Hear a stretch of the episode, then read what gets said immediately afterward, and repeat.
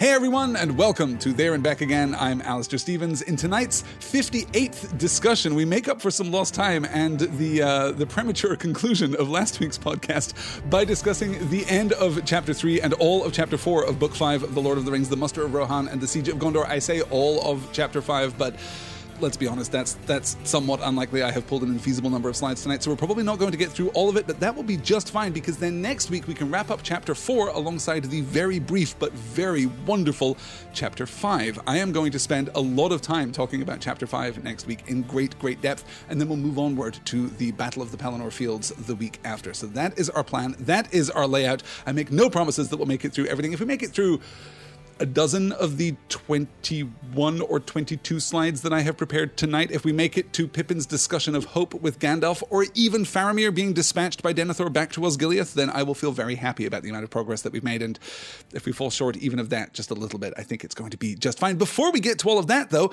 big news in the study of Tolkien this week because a big announcement has just been made between last week's session and this week's session. This book, let me switch slides here, was announced. This is the cover to the forthcoming book, The Fall of Gondolin, edited by Christopher Tolkien with art by the incomparable Alan Lee. There just are not enough positive things that one can say about Alan Lee's artwork and his illustrations for these books. So this is coming out in August of this year, which is quite a surprise because it was thought by many me included, that last year's Beren and Luthien was probably going to be the last new Tolkien book that we would ever see. Christopher Tolkien is currently 93 years old, and after dedicating his life to the academic disentangling of his father's legacy, I suppose. He notes in the foreword to Beren and Luthien that this is probably going to be the last book that he publishes, but that is not so because it turns out the whole time he was also working on The Fall of Gondolin. And this is going to be huge and is, of course, tinged with a certain melancholy because this, like Beren and Luthien before it, is almost certainly the last new Tolkien book that we are ever going to get. The Fall of Gondolin is a fascinating text because it is basically the first complete story that Tolkien wrote in his Legendarium, in what would become his stories of Middle Earth. He wrote the draft on the back of sheets of military march music in 1917, framing out one of the most important events in the entire history of Arda. A version of this story, originally by Tolkien, entitled Of Tuor and the Fall of Gondolin, was published in Unfinished Tales in 1980 after being renamed Of Tuor and His Coming to Gondolin because the story was, as the title of the volume suggests, woefully unfinished. Uh, the original 1917 text would later be published as a part of the Book of Lost Tales in 1983, but in this new book, Christopher Tolkien does what he has done with so many of the fragments of his father's work. He has unified them into a thoughtful and respectful and detailed, cohesive whole. The Fall of Gondolin tells the story of the founding of the elvish city of Gondolin against the depredations of Morgoth, of its 500 year history, of the love of the wicked elf Maeglin for his cousin Idril, of the coming of the hero of Tuor with the warning from Ulmo about the, the host of Morgoth, the betrayal of Maeglin following the marriage of Tuor and Idril, and the coming of that aforementioned army of darkness, uh, including Balrogs and dragons, to the hidden city. Gondolin's fall is marked as the greatest defeat ever suffered by the forces of light in Middle Earth. It is basically the worst thing that has ever happened. And now we are going to get the full and unabridged story. And I tell you what, I can't wait for it, even though I am saddened and touched by the fact that it is going to be necessarily punctuative. It is necessarily going to be something of a period, something perhaps of an exclamation point at the end of Tolkien's publishing history. So the Fall of Gondolin comes out in August of this year. Stay tuned. Stay tuned for more information on that when it is finally released. Let me. Uh, Oh, actually, before we get into it tonight, Variag of Khand asked a really fascinating question that I'm just going to call up now. I'm going to do a quick question answer before we get into the actual session tonight. And Variag asks, why would Morgoth name his mace and thus Sauron's battering ram Grond, a Sindarin word? Or perhaps the etymology is a retroactive etymology, a retet. Why not use his black speech? Uh, this is relating to something that we're probably not going to get a chance to discuss. In fact, uh, Grond the Great, uh, Wolf's Head, uh, Grond actually in this sense, meaning Wolf's Head in in kind of right. You you have to go through some and you have to jump through some etymological hoops in order to make that happen. But Grond, the Wolf's Head battering ram that takes down the doors of Minas Tirith itself, is named for Morgoth's mace and I'm answering this question, I suppose, because honestly, I just never thought of it. I just never wondered why this is the case. And thinking about it, I suppose I, I don't have a definitive answer, but I suppose the answer lies not in Sindarin, but rather in Quenya. When the Valar and the Maiar came into Middle Earth, they learned Quenya to talk to the elves because elves could not or would not learn the native language of the Valar and the Maiar, that is Valarin. So I think that Morgoth choosing a Quenya name for his weapon, for the, the great mace with which he uh, with which he battles Fingolfin. Um, I think that choosing the Quenya word for that weapon uh, leans into one of the things that we associate with the naming of weapons, right? We talked about this uh, previously when we're talking about Anduril, Flame of the West. Why do we name weapons in the fantasy tradition? Why do we specifically name weapons in the Tolkienian tradition? Well, one of the elements that we most closely associate with named weapons is simply intimidation. A named weapon is cool. A named weapon is is something to instill fear in the hearts of one's enemies. And I love the idea of Morgoth pulling this this Quenya word so that his foes, so that his opponents will simply recognize the word and know what it means. The word grond actually in Quenya just means rough piece of wood, or, or is descended from the, the Quenya runda, meaning rough piece of wood. In Sindarin, the name means very weighty and ponderous. So it is an accurate name for the wolf's head battering ram that takes down the gates of Minas Tirith. But I like the idea that it's tying back to this oh, this this mace that I'm using, yeah, this is a rough piece of wood. This is a club that I am going to use to beat you to death.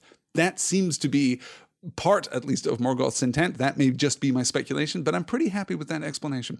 With all of that said, then, let's get into, yes, says Lady ZL says, a really big and heavy stick. Orcrist, Foehammer, Sting, you know what those mean, says Nikki. Absolutely, right? That That's such a huge part. Even even Glamdring, you know, Foehammer is, is used beautifully and, and almost almost uh, symbolically in a very specific way, like almost metonymically, to indicate not just the weapon itself, but the force of will behind the weapon. If you wield Glamdring, then if you wield Orcrist, if you weird, if you wield, excuse me, Grond, then you are tipping your hand somewhat to your injurious intent in the uh, in the course of the coming battle. So, with all of that said, and a momentary distraction allayed, let's get into our reading tonight with picking up, in fact, from the uh, the slide which killed last week's session. This is uh, Merry's experience of the journey. Here, a couple of slides into chapter three, the muster of Rohan. He was very tired, for though they had ridden slowly, they had ridden with very little rest. Half an hour for nearly three, uh, sorry, Hour after hour, for nearly three weary days, he had jogged up and down, over passes and through long dales and across many streams. Sometimes, where the way was broader, he had ridden at the king's side, not noticing that many of the riders smiled to see the two together the hobbit on his shaggy grey pony and the lord of Rohan on his great white horse. Then he had talked to Theoden, telling him about his home and the doings of Shire folk, or listening in turn to tales of the Mark and its mighty man of old. But most of the time, especially on this last day, Merry had ridden by himself just behind the king, saying nothing, and trying to understand the slow, sonorous speech of Rohan that he heard the men behind him using. It was a language in which there seemed to be many words that he knew, though spoken more richly and strongly than in the Shire, yet he could not piece the words together. At times, some rider would lift up his clear voice in stirring song, and Merry felt his heart leap, though he did not know what it was about. All the same, he had been lonely, and never more so now than now at day's end. He wondered where in all this strange world Pippin had got to and what would become of Aragorn and Legolas and Gimli. Then, suddenly, like a cold touch on his heart, he thought of Frodo and Sam. I'm forgetting them, he said to himself reproachfully, and yet they are more important than all the rest of us, and I came to help them, but now they must be hundreds of miles away if they are still alive. He shivered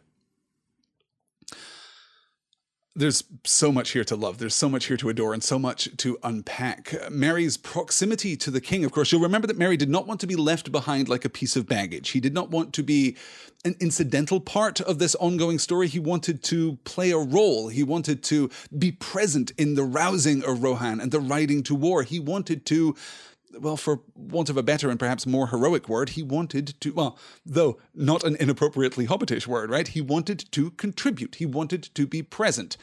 But here, even in the midst of this this army marching to war, he isn't present. He isn't necessary. Sometimes he can talk with Theoden, but you'll note that when he talks to Theoden, he tells him about the doings of Shirefolk, which couldn't possibly be relevant, or listening in turn to tales of the Mark and its mighty men of old. Fascinating stuff, and we know that stories are valuable, but not immediately contributive in that sense. But most of the time, especially on the last day, Merry had ridden by himself just behind the king, saying nothing and trying to understand the slow, sonorous speech of Rohan that he heard the men behind him using. This is absolutely playing into uh, into Professor Tolkien's love of linguistics, right? Um, Shire speech Westron, the common tongue, is derived in part, at least in incomplete part, from the Rohirric languages and from Gondorian Sindarin and from many other languages in many other parts of the world. As Rohirric, uh, as the Rohirric language itself, of course, is derived in part from the language of the men of the North. We know that they have bifurcated that linguistic tradition. We know that the language of the Rohirrim is unique at this point, but it's not wholly unique. And he is able to identify, well, in a sense, the greatest power of language. He can't identify the words. He recognizes, he thinks some of them, though they are pronounced more fully and roundly. Here there is a, a purity to the use of language that he hasn't encountered back in the Shire. We might even speculate, where we move to do so, that that purity stands at odds with the kind of civil and courteous discourse that we get back in the Shire, right? The language of the Shire has been softened, it has been smoothed, the edges have been knocked off it, and in that process, it has lost some of its greatest grandeur. It has lost some of its, its greatest power. But nonetheless, the power of this language is such that it can still move Merry. When voices are raised in song in the rank behind him, he can still be moved by it, even though he doesn't understand the words. This power of, of sound and of utterance and of word, and obviously, of course, the power too of song, the ability of song to transcend a literal meaning in the sense that that here even if Merry could understand the words he wouldn't necessarily have sufficient context to derive the fullest meaning from the Rohirric songs but he doesn't even understand the words. So even devoid of of that that connotative that that denotative meaning excuse me it still has a kind of connotative musicality he is still able to be moved by this song even though he doesn't understand it and then we get the transition here into reflection all the same, he had been lonely and never, never more so than now at the day's end. He wondered where in all this strange world Pippin had got to and what would become of Aragorn and Legolas and Gimli, his most recent companions, of course. Then suddenly, like a cold touch on his heart, he thought of Frodo and Sam. I am forgetting them, he said to himself reproachfully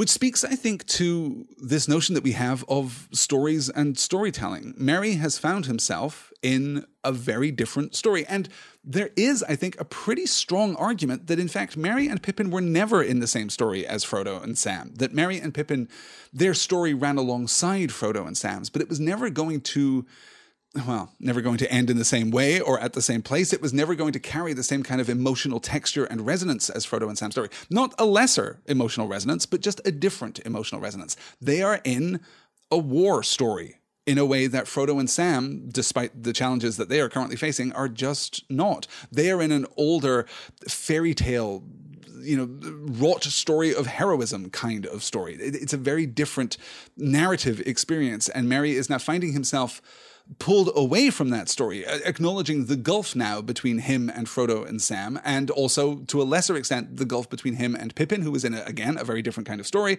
and Aragorn and Legolas and Gimli, who were in a different kind of story. Aragorn's story, Pippin's story, those are still pretty close to Merry's story, right? Those are still pretty close to his experience, and we're going to unify those stories really quite beautifully in the pages to come. But Frodo and Sam are doing something else, which for me shines a light on a, a, pale gleam, if you will, if I can borrow that phrase from Tolkien. Um, it shines a light on the uniquity and the power of the story in which Frodo and Sam find themselves. This heartsick longing that Merry feels in this moment, this loneliness, as it says in the passage here. He's not just wondering, right? He's not just kicking back on his pony. Well, hills are pretty nice. Saw a lot of streams, saw a lot of forests, saw a lot of mountainsides. This is um, okay, pretty good. Chatted to the king. Never thought I'd do that. It's fine. I mean, you know, no other hobbit has ever managed to just sit and hang out with the, the king of Rohan. So uh, that's pretty good. But um, hey, I wonder what's happened to Pippin. I wonder what's happened to Aragorn. I wonder what's happened to Frodo. No, it's it's loneliness. It's Merry recognizing that he is not integrated into this community, that for all of his desire to serve, he just isn't a part of it. He has not been caught up in the undertow of the story of the Rohirrim in the way that the Rohirric forces naturally are. The men of the Mark are born into this story and are swept along by the tide of history, and Merry is still somewhat at odds, somewhat on the outs. That is going to be well, in some sense, just acknowledged, and in some sense, compounded in very short order. We must move on, though, to the meeting of Eowyn and Theoden. As they drew near, Merry saw that the rider was a woman with long braided hair gleaming in the twilight, yet she wore a helm and was clad to the waist like a warrior and girded with a sword. Hail, Lord of the Mark! she cried. My heart is glad at your returning. And you, Eowyn, said Theoden, Is all well with you? All is well, she answered. Yet it seemed to Merry that her voice belied her, and he would have thought that she had been weeping, if that could be believed of one so stern of face. All is well. It was a weary road for the people to take, torn suddenly from their homes. There were hard words, for it is, lo- for it is long since war has driven us from the green fields, but there have been no evil deeds. All is now ordered, as you see, and your lodging is prepared for you, for I have had full tidings of you and know the hour of your coming. So Aragorn has come then, said Eomer. Is he still here? No, he is gone, said Eowyn, turning away and looking at the mountains dark against the east and south. Whither did he go? asked Eomer. I do not know, she answered. He came at night and rode away yestermorn ere the sun had climbed over the mountain tops. He is gone. You are grieved, daughter, said Theoden. What has happened? Tell me, did he speak of that road? He pointed away along the darkening lines of stone toward the Dwimorberg, the paths of the dead. Yes, Lord, said Eowyn, and he has passed into the shadow from which none have returned. I could not dissuade him. He is gone. Then our paths are sundered, said Eomer. He is lost. We must ride without him, and our hope dwindles. Is Eowyn withholding here from her king, from her, I suppose, adoptive father? Here you'll note that Theoden refers to her as daughter, even though that she is his niece. This is a symbol of her her primacy in the community of Edoras here, in the, the, the civilian community of Rohan, if you like. Is she withholding from him when she tells him that she doesn't know where Aragorn went? Whither did he go? asked Eomer. I do not know, she answered. He came at night and rode away yestermorn ere the sun had climbed over the mountaintops. He is gone. Is she just not saying what happened to Aragorn? Is she trying to protect Theoden and Eomer and the men of Rohan from the knowledge that, you know, the greatest sword in the West has now fallen into darkness? Or is she acknowledging the truth that she doesn't now know where he is. She knows that he went into the paths of the dead, but we also know what happens when people go into the paths of the dead. Now she does not know whither he has gone. She doesn't know where Aragorn is anymore because no one can know what happens to you after your death. Certainly Eomer jumps to that. Then our paths are sundered, said Eomer. He is lost. We must ride without him, and our hope dwindles. It's not, oh, okay, well, maybe we'll catch up at Gondor. Maybe um, he probably had a plan, right? He probably he was probably thinking something. No, the paths of the dead are absolutely sacred in the most negative way, I suppose, for the Rohirrim. To enter the paths of the dead is to die. That is the only thing that happens to people who go in. And now Aragorn has done it, and the Grey Company has done it, and Gimli and Legolas have done it, and that's it. Eowyn doesn't know where Aragorn is now because presumably Aragorn does not yet breathe. He does not yet walk the face of the earth. This is a dark day for the men of Rohan. I do love too the uh, all is well, she answered. Yet it seemed to Merry that her voice belied her, and he would have thought that she had been weeping if that could be believed of one of so stern a face. Merry's ability to see through the facade, to to recognize the emotional truth of Eowyn in this moment, as he has recognized emotional truths before, right? To be so emotionally and intimately connected to Theoden King, to Eomer, to Eowyn at this point. All of this is in recognition of Merry's capacity for empathy and for well, he probably would balk at the use of this word, right? But humanity for, for a recognition, uh, uh, sympathetic and pitying uh, connection with those around him. You'll remember that the distinction between sympathy and pity is that sympathy recognizes a, a fellow feeling and a shared experience. Oh, I have been where you are, and thus I know that it sucks. Whereas pity stands at one remove and pity says i have never been where you are but it sucks right it's, it's that connection across a boundary across a barrier without the the intimacy of that shared experience. And I think that Merry is both capable here of of sympathy and of pity in the Gandalfian sense. Dwimorberg here is a Rohirric word that just means haunted mountain, right? It's it's just very very bad. The Dwimorberg is the uh, the head of the pass of Harrowdale that runs down out of the mountains toward Edoras. We get a lot of Rohirric proper nouns in this chapter, and I'm going to parse many of them, though not assuredly all of them. But yes, that's what that's what the Dwimorberg is. It just means haunted haunted mountain. At this point, uh, or shortly after this, in fact, when Eowyn is talking about Aragorn, she describes him as being Fey, which is going to be a very significant word as we move through the next few chapters. In fact, it hasn't appeared in The Lord of the Rings until fairly recently and most of its appearances are going to be in the next three chapters. In fact, uh, she says, "Greatly changed he seemed to me since I saw him at the king's house," said Eowyn. "Grimmer, older, Fey I thought, uh, Fey I thought him like one whom the dead call." Fey, um, is anchored in the oldish, the old English word feige, uh, which is uh, Teutonic, is, is of Germanic origin when it comes into Old English, and it means simply fated to die soon. But in English, it means either fated to die or believing that one is fated to die. To be fey, particularly in the Anglo Saxon tradition, is to be possessed of that reckless courage, that, that reckless impetuous ability to take action, desire to take action, that, that, that fierce hunger for action, because you know that you are going to die. That is what Eowyn believes of Aragorn at this moment, that he is taking reckless, heedless action because he believes that he is going to die. And Fey, as I say, is terribly, terribly significant. Fey was first used in The Lord of the Rings back in Shelob's Lair in Book 4 when, well, the narration, but really Sam thinks that Frodo looks fey in that moment. It will be used in the next chapter by Pippin to describe Denethor. It will be used to describe Theoden in the following chapter, and then it will be used to describe Eomer during the Battle of the Pelennor Fields. We are facing a lot of people in the next few chapters who believe that they are fated to die, who believe that that Death is upon them, and thus this is their last chance to win glory, to seek release, to to do whatever it is that you do when you believe that death is upon you. And of course, Fey, in that sense, is connected magically to the notion of of this this otherworldly fairy-like essence, right? To be Fey is to be touched by fate. It's specifically touched by fate and touched by by magic, if you like, to be granted the knowledge of one's own imminent death. That's the original usage. But since then, it expanded out to encompass this to be to be touched by magic in the more general sense. Let's um. Yeah, I imagine Fey is a common thing at the end of the world, says Jackie. Yes, yes, a lot of people, a lot of people feeling pretty, pretty Fey right now. Um, yeah, as Karen points out, a lot of people get called Fey in this section of the book. It seems to have a brief vogue in JRRT's prose. Um, I don't think it's necessarily that that it popped up on his word a day calendar while he was writing this part of the Return of the King, and he just leaned into it. It's that it is a very powerful Anglo-Saxon concept, and we have never faced death before as we face death now, and even its usage here. Uh, Eowyn is wrong, of course. Aragorn, well, hmm, was Aragorn Fey? No, I don't believe that he was. I don't believe that he was. And of course, she doesn't say that he was. She says that he seemed Fey. Um, Fey, I thought him like one whom the dead call. She capitalizes, or, or, the, the narrative voice capitalizes dead there too, which is really interesting. And of course, uh, slightly ironic there in that usage. But yes, these, these men, these valiant men of Gondor, these valiant men of Rohan, these men are going to be facing death in the very near future. I'm using men there, of course. I'm calling this out because we're going to be talking about this in just a couple of slides' time. And with regard to last week's discussion, I'm using men here in the Tolkienian mythic sense rather than in the uh, modern gendered sense.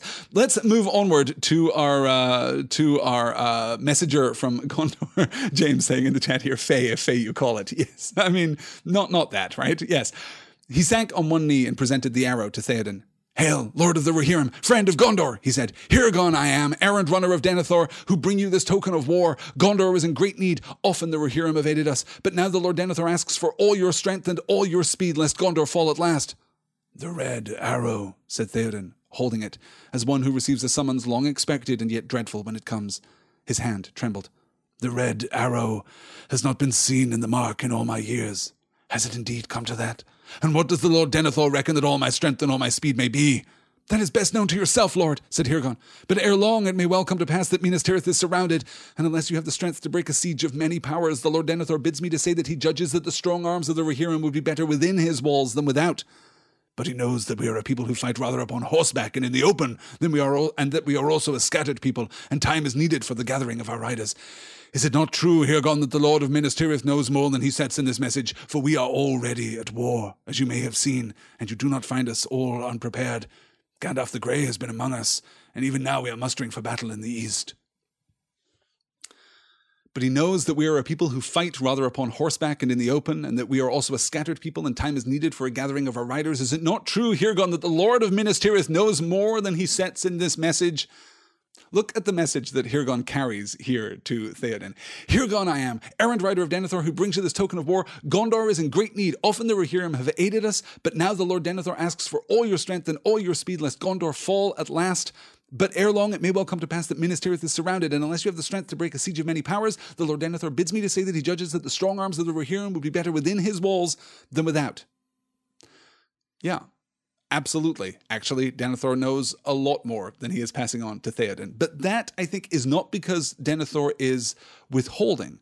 Look at the formulation of the attributed dialogue in that first paragraph there, right? We've been talking a lot in our discussion of the Return of the King about register, about the way that we will elevate register into formal language when we need to, when it is most justified by the power of the moment or by the formal courtesy displayed between people of differing ranks, right? We've had that uh, had that discussion intermittently through the pages of the Return of the King thus far. That's how I read Hirgon's words. Hail, Lord of the Rohirrim, friend of Gondor. That seems like a formal declaration, doesn't it? Is that how you're going to introduce yourself to Theoden? Hey, Theoden King, buddy of Gondor. Nice to see you. How you doing? How's the kids, family doing? Oh, sorry, your son. Sorry, probably shouldn't have mentioned that. Hirgon I am, and you'll note there too that archaic uh, syntactical pattern, right? Hirgon I am, errand rider of Denethor, who bring you this token of war. That is decidedly archaic, and thus may indicate that this is not some extemporaneous speechifying from Hirgon here. This is the message that he was charged to carry. Gondor is in great need. Often the Rohirrim have aided us, but now the Lord Denethor asks for all your strength and all your speed, lest Gondor fall at last. And Theoden recognizes this, right? He recognizes the symbol of the red arrow. The red arrow. The red arrow has not been seen in, my, in, the mark for all my years. Has it indeed come to that? And what does the Lord Denethor reckon that all my strength and all my speed may be? Okay, formal language is the red arrow. Yes, I see it. I acknowledge it. I know what this means. The red arrow clearly a symbol of of summoning. This is a call to arms from Gondor to his uh, to its allies in the northwest. Right. The red arrow signifies an urgent need, the most urgent need, presumably. That's why Theoden notes: Has it come to this? Is this really where we are? Hell, a yellow arrow, right? Like a green arrow, that would have been okay. That means come pretty quick. We're probably going to be able to handle it, but we could really use your help. And, you know, bring like sandwiches because it's going to be a long morning's battle fighting off the orcs from Osgiliath once more. No, this is the red arrow. This is pretty serious stuff. So then Hirgon continues, that is best known to yourself, Lord. I'm not going to speculate. That would be wildly inappropriate, in fact, for me, a messenger from Denethor, to speculate about the power and stature of the men of the mark. No, no, no. I am not going to get drawn into that. That is best known to yourself, Lord. But ere long, it may it may well come to pass that Minas Tirith is surrounded, and unless you have the strength to break a siege of many powers, the Lord Denethor bids me to say that he judges that the strong arms of the Rohirrim would be better within his walls than without. To which Theoden responds very naturally, "Have you seen us?" Do you know the whole deal of the men of Rohan? The men of the mark, the Rohirrim? Look behind me. All of these guys. Do you see how they are all on horses and many of them are named after or have the word horse in their names, in fact? We fight on horses. We fight on the open field. If Denethor is summoning us with all haste, and if he is telling us that there is going to be a siege soon around Gondor, he knows that we are not going to be able to lift the siege. He is trying to get more men inside the walls of Minas Tirith before the siege falls. It is not just our strength. This is why the emphasis is being put here on speed. We are going to serve not in our greatest capacity, not even necessarily as allies, not in the true combining of the Gondorian spirit and the Rohirric spirit, right? That, that's not what this is going to be. You just need more men inside of Minas Tirith. And we can do that. I mean, by implication, Theoden saying, okay, look, we're, we're going to come. We've been summoned to war. We're already riding to war. For we are already at war, as you may have seen, and you do not find us all unprepared. Gandalf the Grey has been among us, and even now we are mustering for battle in the east. One possible interpretation of this is that Gandalf the Grey is just a figure of, of dire portent, right? Gandalf has been here, so actually we know how bad things are. Thank you, Hirgon. I don't think that that is Theoden's intent, though. I think Theoden is reading the situation perfectly. Gandalf has been here. Gandalf knows what we have accomplished, therefore Denethor knows what we have accomplished. Gandalf knows about the forces arrayed before us, therefore Denethor knows about the forces arrayed before us. Gandalf knows the situation, and he is now presumably giving wise counsel to your steward back there in Minas Tirith. This exchange is beautifully formal and beautifully realized, and also speaks to that, that formal alliance that exists between Gondor and Rohan you can't as a king or as a steward, right? You can't simply summon the forces of another king. It would be discourteous of Denethor to say, Minas Tirith is on the brink of, of destruction and you have to come and save us. That's not how this works. No, you are called. Hail, Lord of the Rohirrim, friend of Gondor. Often the Rohirrim have aided us, and now the Lord Denethor asks for all your strength and all your speed, lest Gondor fall at last. He is emphasizing this fight with as much as, as much power as he possibly can in order to communicate to Theoden while still maintaining this courteous frame how important it is that he hurry. And it is more important that he hurry than that he bring the entire massed rank of Rohirrim behind him, right? We don't need every single man of the mark, and we don't need you on your best horses. We need people who can wield a sword within the walls of Minas Tirith. Speed is of the essence here, not just strength. From here, yes, asks is totally in air quotes here, says Becca. Well, I mean, it, it kind of is, right? It, it kind of is, but we're still respecting the formal language. We're still respecting the courtesy that is due to Theoden as king of the mark here. Even Aragorn himself could not summon Theoden, right? He couldn't just just bark a, a, command at Theoden and expect it to be followed within the bounds of Rohan, and even as the head of his army within the bounds of Gondor, Theoden is a king, and Theoden, crucially, is therefore of well, I wanted to say higher rank, and that is true in a way. He is of higher rank than Denethor, in that Denethor is the steward of the absent king, and Theoden is the real deal. For all the might of Gondor and for all the relative insufficiency of Rohan, it is still true that Theoden outranks Denethor. But it's not just about that, that higher rank. Denethor's power is more pure Denethor is the king. He embodies Rohan. He is Rohan in a way that Denethor stands in for he who is Gondor, but will never quite be that. More on Denethor, of course, as we move forward. Theoden, though, takes this opportunity to uh, tell Merry that things are not going to work out the way that the Hobbit had planned. The king turned to Merry. I am going to war, Master Meriadoc, he said. In a little while I shall take the road. I release you from my service, but not from my friendship. You shall abide here, and if you will, you shall serve the Lady Eowyn, who will govern the folk in my stead. But, but, Lord, Merry stammered, I offered you my sword. I do not want to be parted from you like this, Theoden King. And as all my friends have gone to the battle, I should be ashamed to stay behind. But we ride on horses, tall and swift, said Theoden, and great though your heart be, you cannot ride on such beasts. Then tie me on the back of one, or let me hang on a stirrup or something, said Merry. It is a long way to run, but run I shall if I cannot ride, even if I wear my feet off and arrive weeks too late. Theoden smiled. Rather than that, I would bear you with me on Snowmane, he said. But at the least you shall ride with me to Edoras and look on Meth- Meduseld, for that way I shall go. So far Stybba can bear you. The great race will not begin till we reach the plains. Then Eowyn rose up. Come now, Meriadoc, she said. I will show you the gear that I have prepared for you. They went out together. This request only did Aragorn make to me, said Eowyn as they passed among the tents, that you should be armed for battle. I have granted it as I could, for my heart tells me that you will need such gear ere the end. Now she led Merry to a booth among the lodges of the king's guard, and there an armourer brought out to her a small helm and a round shield and other gear. No mail we have to fit you, said Eowyn, nor any time for the foraging of such a hauberk, but here is also a stout jerkin of leather, a belt and a knife, a sword you have. Merry bowed, and the lady showed him the shield, which was like the shield that had been given to Gimli, and it bore on it the device of the white horse. Take all these things, she said, and bear them to good fortune. Farewell now, Master Meriadoc. Yet maybe we shall meet again, you and I.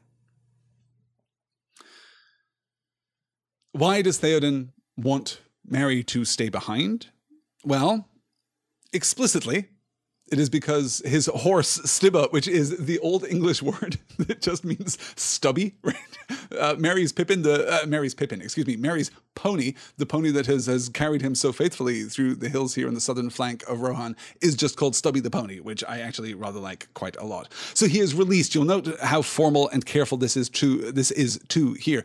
In a little while I shall take the road. I release you from my service, but not from my friendship. That is it, by the way. That is the moment where Merry is no longer sworn under oath to Theoden King. That is it. I release you from my service is all that is required. That is the discharging of Merry's oath, not the breaking of Merry's oath or the casting aside of Merry's oath, but the fulfillment, if you like, of, of Merry's oath. I release you from my service, but not from my friendship.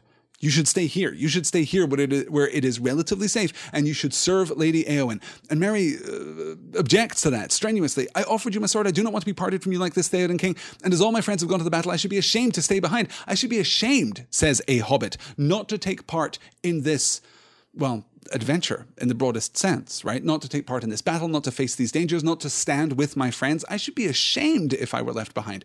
What is this that has awoken in the breast of Merry? What is it that, that has, has arisen within the hearts of these hobbits? Merry has witnessed so much, and, you know, a, a lot is made I think, by some readers of The Lord of the Rings of the Entish draught, right? You'll remember that both Merry and Pippin drank of the draught that was given to them by Treebeard back in Fangorn Forest, and that that has enkindled within them some transformation, that they have become greater because of the application of the Entish Draught, because of the, the consummation, the taking into their bodies of the Entish Draught, and thus they have been rendered in more heroic terms. And I can't refute the logic of that entirely, and certainly it is a point of of direct intervention. It is one of the few points in Merry's story and in Pippin's story too, where they experience something that is completely without the bounds of their experience and which could have long lasting implications. But I've never been entirely satisfied with it. I've never been entirely satisfied with that notion of a entish deus ex machina, right? The thing that we need to turn Pippin and Merry into what they need to be for the rest of the story to play out in satisfactory fashion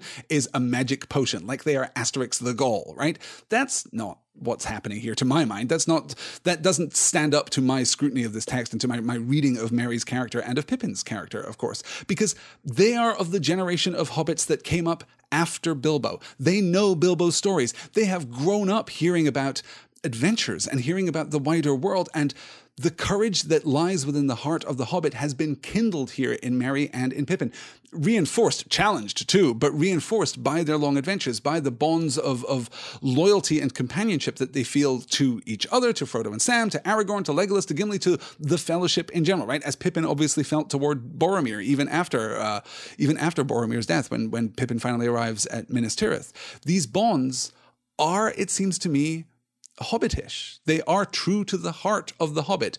And Merry here desires not to be left behind, not just to be cast aside, not to be rendered unimportant, as could be interpreted from his explanation pre, uh, earlier in this chapter, right? When he's talking about accompanying Theoden anyway. It's not just that he wants he doesn't want to be left behind like a piece of baggage, it's also that he wants to serve, that he wants to fulfill his purpose, that he wants to stand with his friends, lest he be ashamed, lest he be lest he lose some important and definitive and and eternal part of himself, right? I'm thinking obviously of uh, of Cassio from Othello here, right? My reputation, my reputation, and obviously Merry isn't casting it in quite those terms, but he is every bit as fierce as Cassio is in that scene. But we ride on horses tall and swift, said Theoden, and great though your heart be, you cannot ride on such beasts. Theoden here letting him down easy. Ah, Merry, you're awesome. And I don't think that great though your heart be is in any way untrue or, or ironic or disingenuous from Theoden there. I think he recognizes the greatness of Merry's heart and the greatness of Merry's well, uh, potential heroic stature, if not his actual physical stature, I suppose. Then tie me to the back of one or let me hang on a stirrup or something, said Merry. It's a long way to run, but run I shall if I cannot ride, even if I wear my feet off and arrive weeks too late. And Theoden smiles. Rather than that, I would bear you with me on Snowmane. Rather than that instance, if that's where we are, Merry, then I will bear you on my horse. No one else will ride the horse of the king but you, Merry. But we don't have to do this right now. You can come with me to Edoras. You can come with me to Meduseld, the the hall, the, the golden hall of the king of Rohan. You can come with me there, and then we'll see. Then we'll then we'll part. The great race will not begin until we reach the plains. Then Eowyn intervenes and leads Merry away. I will show you the gear that I have prepared for you. This request only did Aragorn make to me, said Eowyn as they passed among the tents, that you should be armed for battle. I have granted it as I could, for my heart tells me you will need such gear ere the end. Is this another moment of Aragorn's prophetic vision? Okay, first off, do we imagine that Aragorn actually gave this instruction to Eowyn? Do we think that this is actually a thing that happened? Yes, I'm actually pretty confident. I don't think that she would use his name. I think that she wouldn't she wouldn't impugn the name of Aragorn with dishonesty at this point, right? I think that Aragorn absolutely gave her instruction, and I think that we have seen here a glimpse of Aragorn's prophetic vision again. Why on earth would Aragorn assume that Merry is going to face battle? Which, spoilers, Merry is absolutely going to do, right? because Aragorn has had a glimpse of what is to come, has had a, a, nudge, has heard an echo of that ancient music, and instructs Eowyn to do what is necessary so that fate can unfold as it must, which carries with it some implications about Aragorn's assessment of Eowyn too, by the way, which we'll also get to in due course. So Merry is armored not in a hauberk, not in, in, in chain or in plate, but rather a stout jerkin of leather, a belt and a knife, a sword you have, and then he takes up the shield. He takes up the shield with the white horse device, the white horse, uh, white horse crest, the crest of the riders of Rohan here. Merry now girded and armored in the manner of his lord, in the manner of Theoden, though he has technically been released from his service at this point. More on uh, Merry as we go as we go forward. Yeah, yeah. Um, Uh, Rayla Lynn saying Bilbo has taken root in Merry. He he's also that little brother that wants to play too in this scene. But being a short girl, I get the instinct of not wanting to be uh, condescended to. Yes, there's certainly that too. I, I think there is an element of that, but We've seen hobbits in the past demur, right? We kind of saw Pippin demur. Man, I am no man, I am a hobbit, right? But then moments later, in the passage of the text, he's playing with Bergil and telling Bergil about how he's never yet been stood on his head and how, you know, the, the hobbits are a wily and wicked lot. There is something that has awoken in the hearts of Merry and Pippin. And this, I think, is why we we this is why some readers of this book are inclined to credit, I was going to say blame, but I think credit is a more appropriate word, credit the Entish Draught with this rousing of heroism within their breast. I'm less inspired by that than I am by the great deeds that they've seen, the challenges that they've overcome, the the events that they have witnessed. I think that Merry and Pippin have been elevated very organically, not by the simple drinking of a potion, but rather by the taking into themselves of narrative, the taking into themselves of story, and the unlocking within their chests of something which presumably the hobbits weren't always stay at home folk, right? Because the Shire has not been populated that long. The hobbits crossed the Misty Mountains and found their way west through Eriador to the Shire. So presumably at some point, hobbits were bold and were adventurous and, and were willing to travel and explore the world and were a greater part of the world. In small number, admittedly, in small stature, of course, but they were willing to do it nonetheless and there still seems to beat the heart of Bull Took in in in the breast of of Meriadoc Brandybuck and uh, in, in Peregrine Took too. So Merry is now girded and armored in the manner of a rider of Rohan, and we ride out and we get the song of Rohan. I talked a little last time about Anglo Saxon poetry and how wonderful it is, and here we are. On down the grey road they went beside the snowburn rushing on its stones, through the hamlets of Underharrow and Upbourne where many sad faces of women looked out from dark doors. And so without horn or harp or music of men's voices, the great ride into the east began, with which the songs of Rohan were busy for many long lives of men thereafter. From dark Dunharrow in the dim morning, with Thane and Captain rode Thengel's son, to Edoras he came, the ancient halls of the Mark Wardens mist enshrouded. Golden timbers were in gloom mantled. Farewell he bade to his free people, hearth and high seat and the hallowed places where long he had feasted ere the light faded. Forth rode the king, fear behind him, fate before him, fealty kept he, oaths he had taken, all fulfilled them. Forth rode Theoden, five nights and days, east and onward rode the Eorlingas through fold and fen march in the Firien wood, six thousand spears to Sunlending, Mundburg the mighty under Mindolluin, Sea King city in the South Kingdom, foe beleaguered, fire encircled, Droom drove, drove them on, darkness took them, horse and horseman, hoofbeats afar, sank into silence, so the songs tell us. It was indeed in deepening gloom that the king came to Edoras, although it was by then but noon by the hour. There he halted only a short while and strengthened, strengthened his host by some three score of riders that came late to the weapon take. Now, having eaten, he made ready to set out again, and he wished his esquire a kindly farewell, but Merry begged for the last time not to be parted from him. So they ride out. They ride back to Edoras. They ride out from beneath the shadow of the Dwimorberg there in the, the very holdfast of the mountains. They ride back out to Edoras and look at what the narrative does here.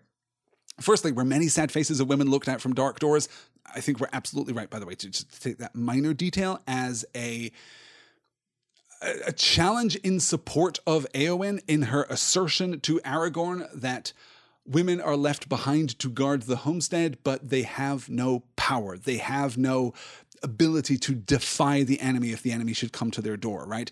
They are left behind in safety, but if the men fail, there will be no safety. There's no pretense that this is a permanent solution to the problem. Women are not being ultimately or categorically protected by being denied the battlefield here, right? There is still something to be said for the protection of the home and the hearth, and this is absolutely what, what Aragorn tasks Eowyn with, right? If a man had taken your place, he wouldn't be allowed to abandon his post, right? If, if a great captain of the guard had taken your place, he wouldn't be allowed to abandon his post. Eowyn, you have been charged with something sacred. You have been charged with something of crucial importance. That's the argument that Aragorn makes in response, but Eowyn's point still holds.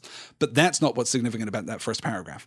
And so without horn or harp, harp or music of men's voices, the great ride into the east began, with which the songs of Rohan were busy for many long lives of men thereafter.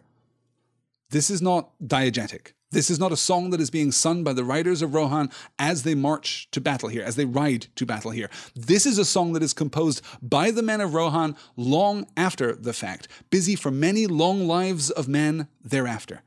And then we get Well, actually, not even my favorite example of Anglo Saxon poetry, right? Because in next week's reading, we're going to get a red day, a sword day. We're going to get the best and, and pithiest and punchiest bit of Anglo Saxon poetry that we get in the entire book. It's an absolute knockout, but this is also pretty damn good.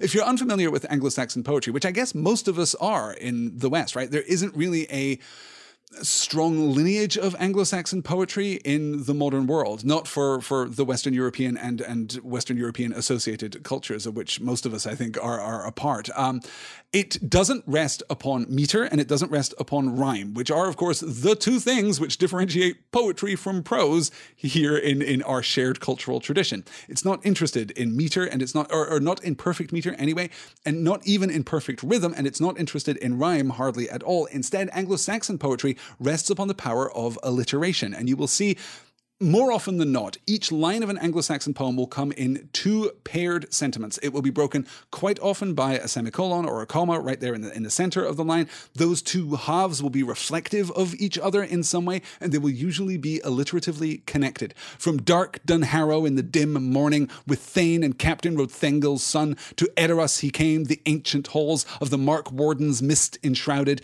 golden timbers were in gloom mantled, farewell he bade to his free people you can see how we construct the two halves of each of these lines and then bring them together and use alliteration to to connect them and this is never more effective for me than right here in the middle of the poem this is just gorgeous forth rode the king fear behind him fate before him fealty kept he that's brilliant. And and again, right, we get not just the alliteration there in the individual lines, but the alliteration split across two lines. Uh, fourth, fear, fate, fealty. Here we are linking into this this rhythmic pattern all of the elements that we're drawing together for this poem. I think this is an absolute knockout. Um, the fold, the fen march, and the Firien wood. The fold here is the uh, the heart of Rohan. It is the land around Edoras. It is contrasted with the west fold out toward Isengard and the east fold out toward the Anduin, right? So the fold is just the, the very heart of their nation, the heart of their home.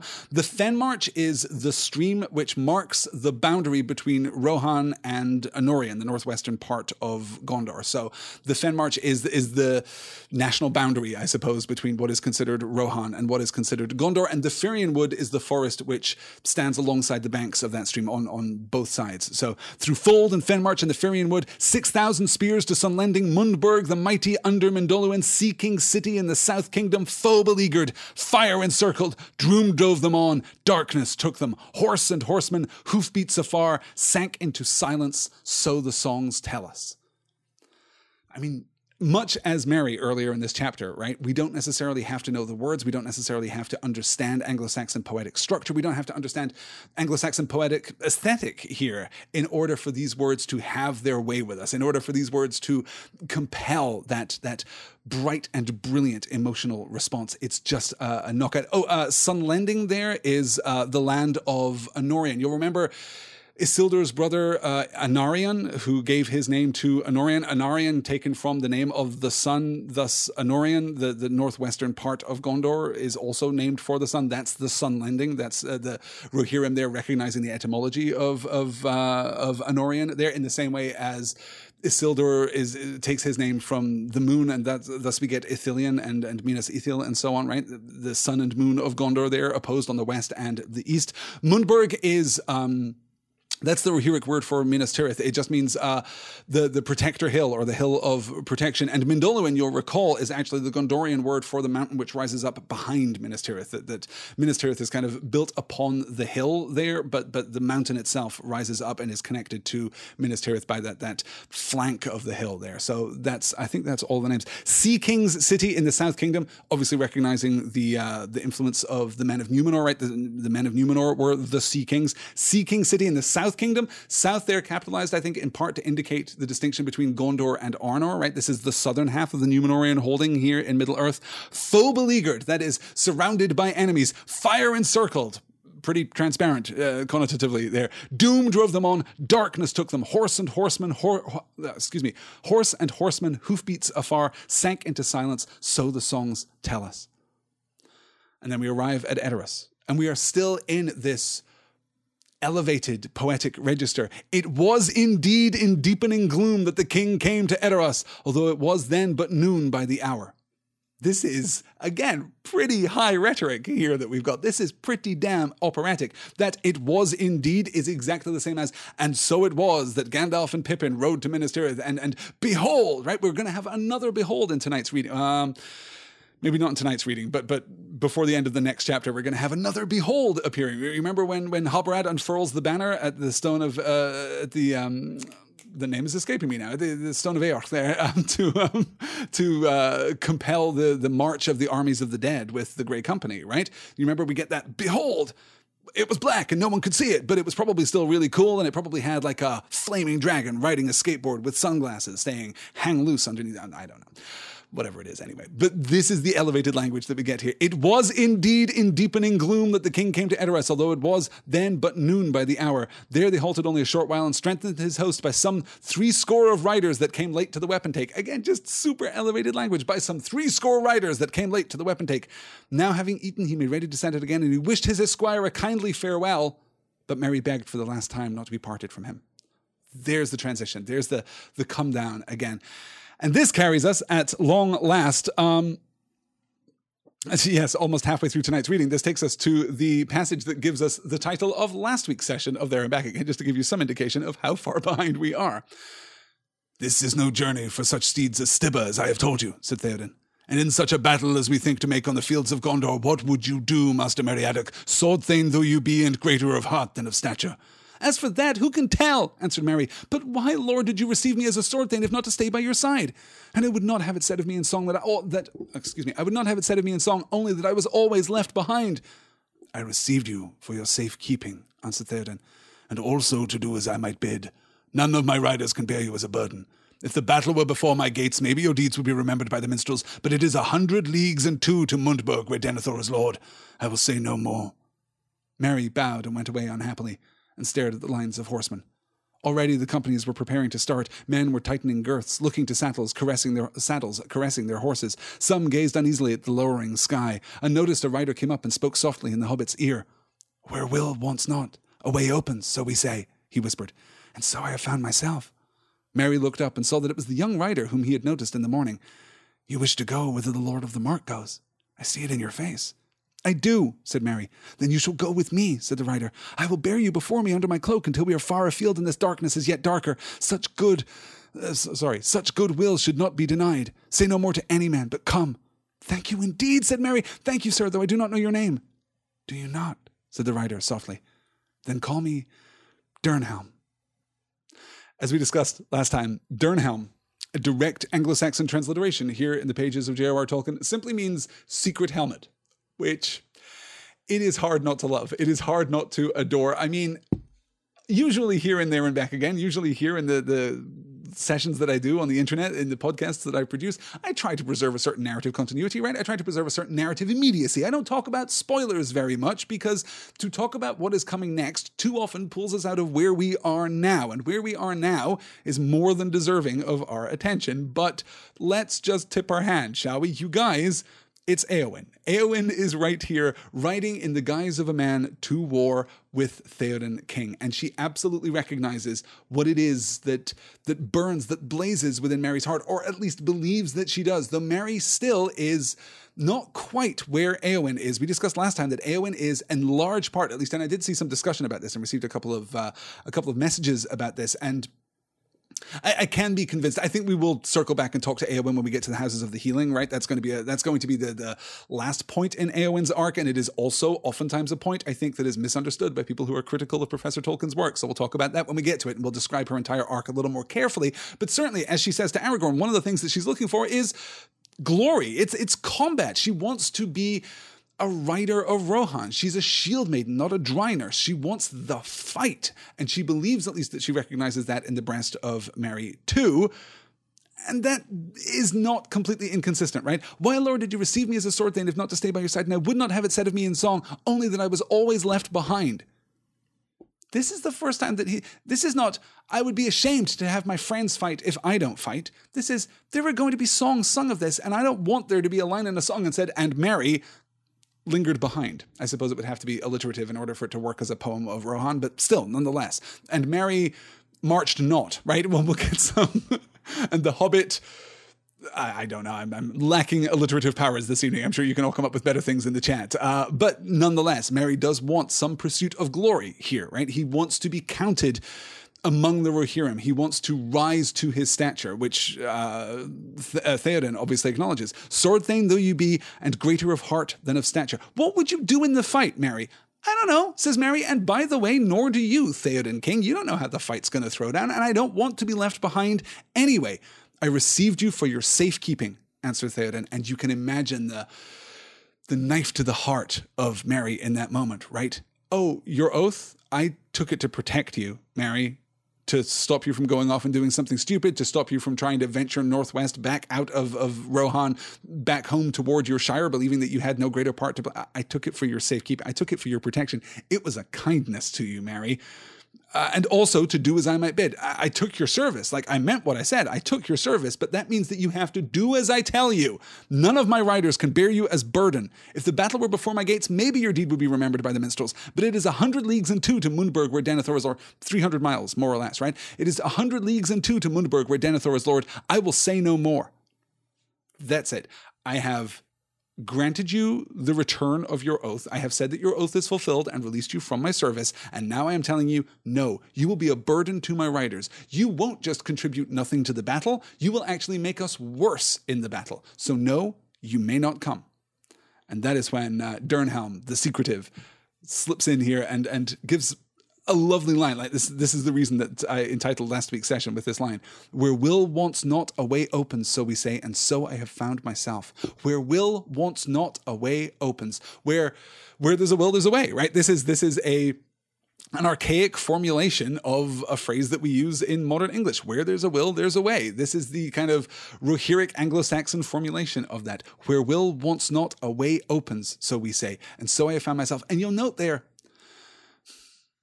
where there's a will, there's a way, in the modern sense, speaks to overcoming and to fortitude, sometimes to cleverness, sometimes to to a means of, of formulating a smarter solution to what seems to be an intractable problem. If you care enough, where there is a will, you will find a way. Either you will find some smart way of evading the problem, or you will overcome it. You will you will just burn through it with your, your great fortitude of will. You will just power through whatever the problem is and come out the other side. But you'll note the subtle distinction here in the Rohirric form of this. Where will wants not, where your will is lacking nothing, where your will is steadfast, a way opens. It's not about circumventing nor overcoming. If you are courageous, then the world itself will yield to you.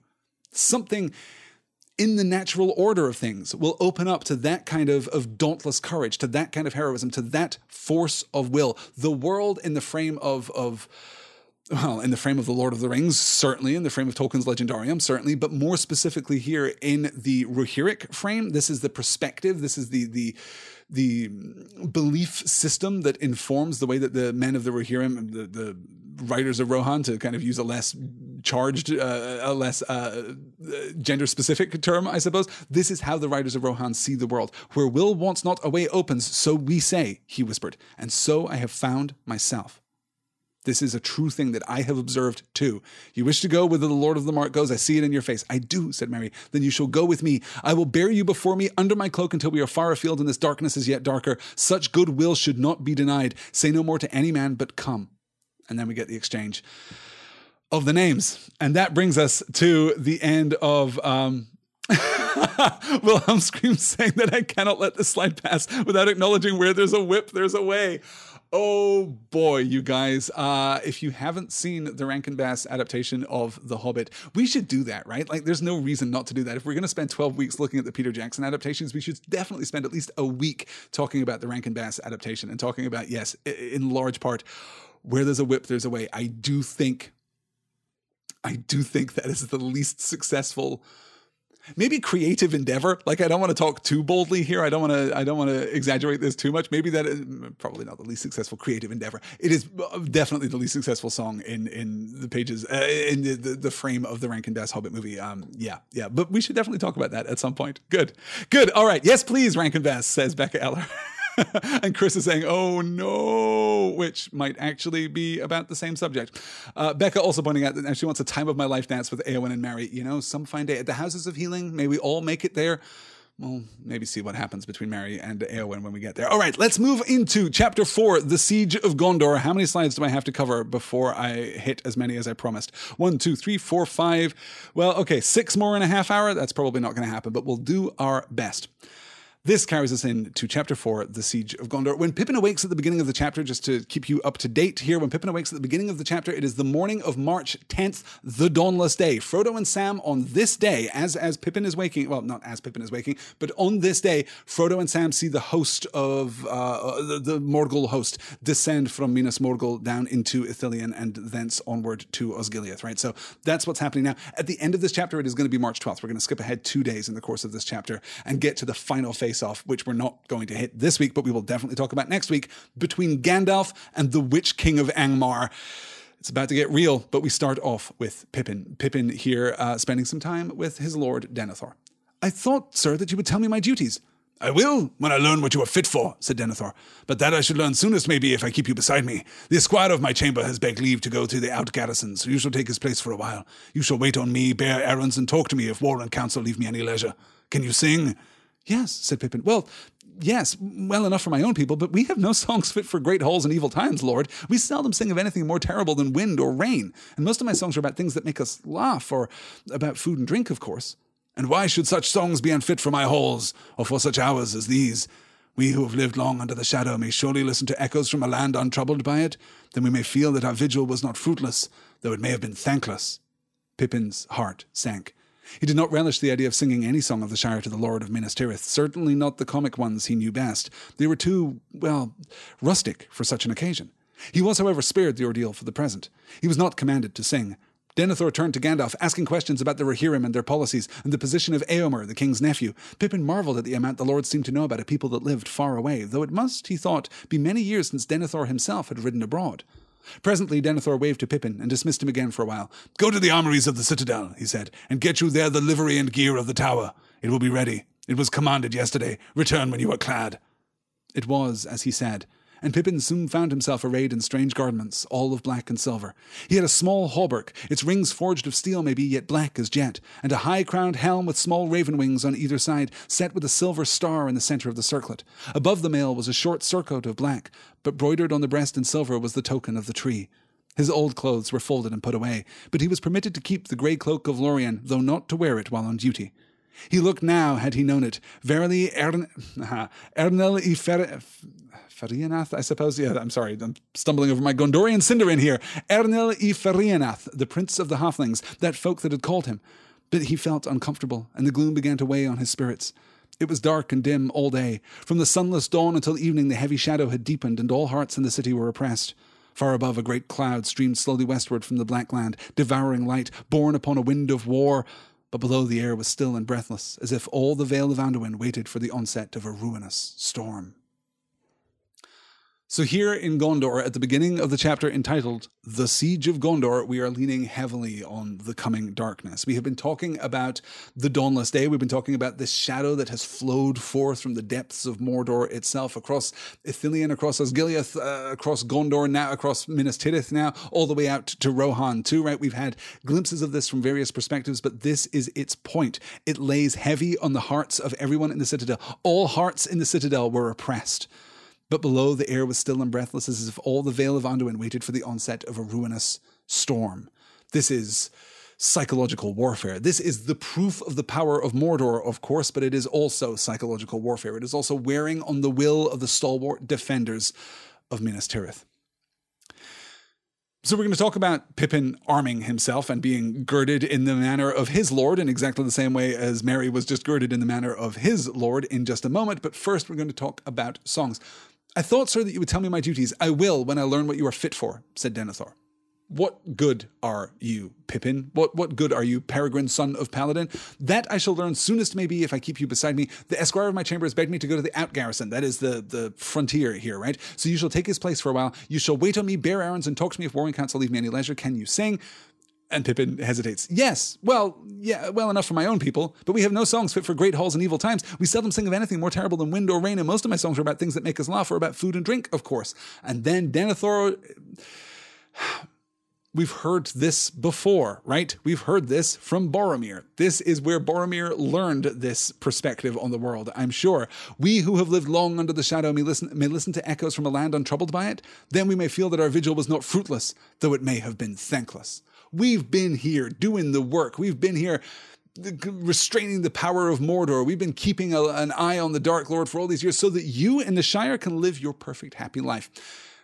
Now tell me, how many Black Riders have you seen in the Shire? Oh, there, there, were a handful? Uh, well, look, I didn't say that we were perfect at our vigil, did I? I didn't say that we had absolutely restrained the power of Mordor. I mean, no one can do. Denethor's burdened position here is not in accord with the other perspectives that we get on the conflict between Gondor and and Mordor in general, right?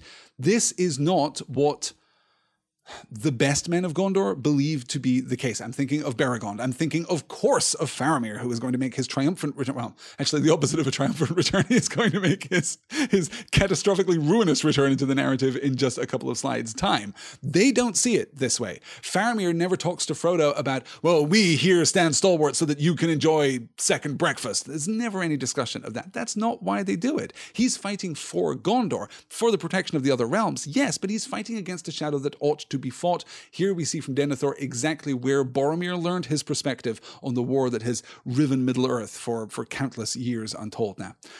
Pippin's heart sinks. He doesn't relish the idea, but luckily he doesn't get commanded to sing because Denethor turns back to Gandalf and is peppering him with questions about the Riders of Rohan. Not about Theoden, you'll note, but Eomer, the king's nephew. And Pippin marvels at how well informed Denethor is.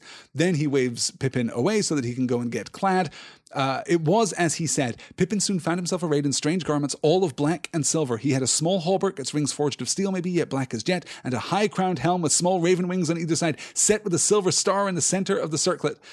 This is gorgeous. The black surcoat with the, the silver tree inscribed upon it. it. It's just, yeah, Pippin looks fantastic. I am absolutely certain of that, though not terribly hobbitish, right? He's allowed to, his clothes are folded and put away. So those just aren't your clothes anymore, Pippin. Terribly sorry about that. He is allowed to keep his cloak, but not allowed to wear it when he's on duty. It would be, of course, wildly inappropriate for a man of Gondor or a hobbit of Gondor to wear a cloak of Lorien while he is serving his lord Denethor. Then we get the, uh, he looked now, had he known it, verily, Ernel Iferi, I don't know why this word gives me so much trouble. Ernel Iferianath, the Prince of the Halflings. That is, of course, Prince of the Halflings is a direct translation there from the Gondorian Sindarin that folk had called him but he felt uncomfortable. That folk had called him. This is the folk of Minas Tirith, right? People have been talking about Pippin since his arrival. They've been talking about him since he swore fealty to Denethor and since he was taken on as a man of Gondor in the first place. He has gained a measure of fame here, and people are speculating, speculating about him. But for all that he is now fulfilling the role that has been placed upon him, for all that he is now looking the part,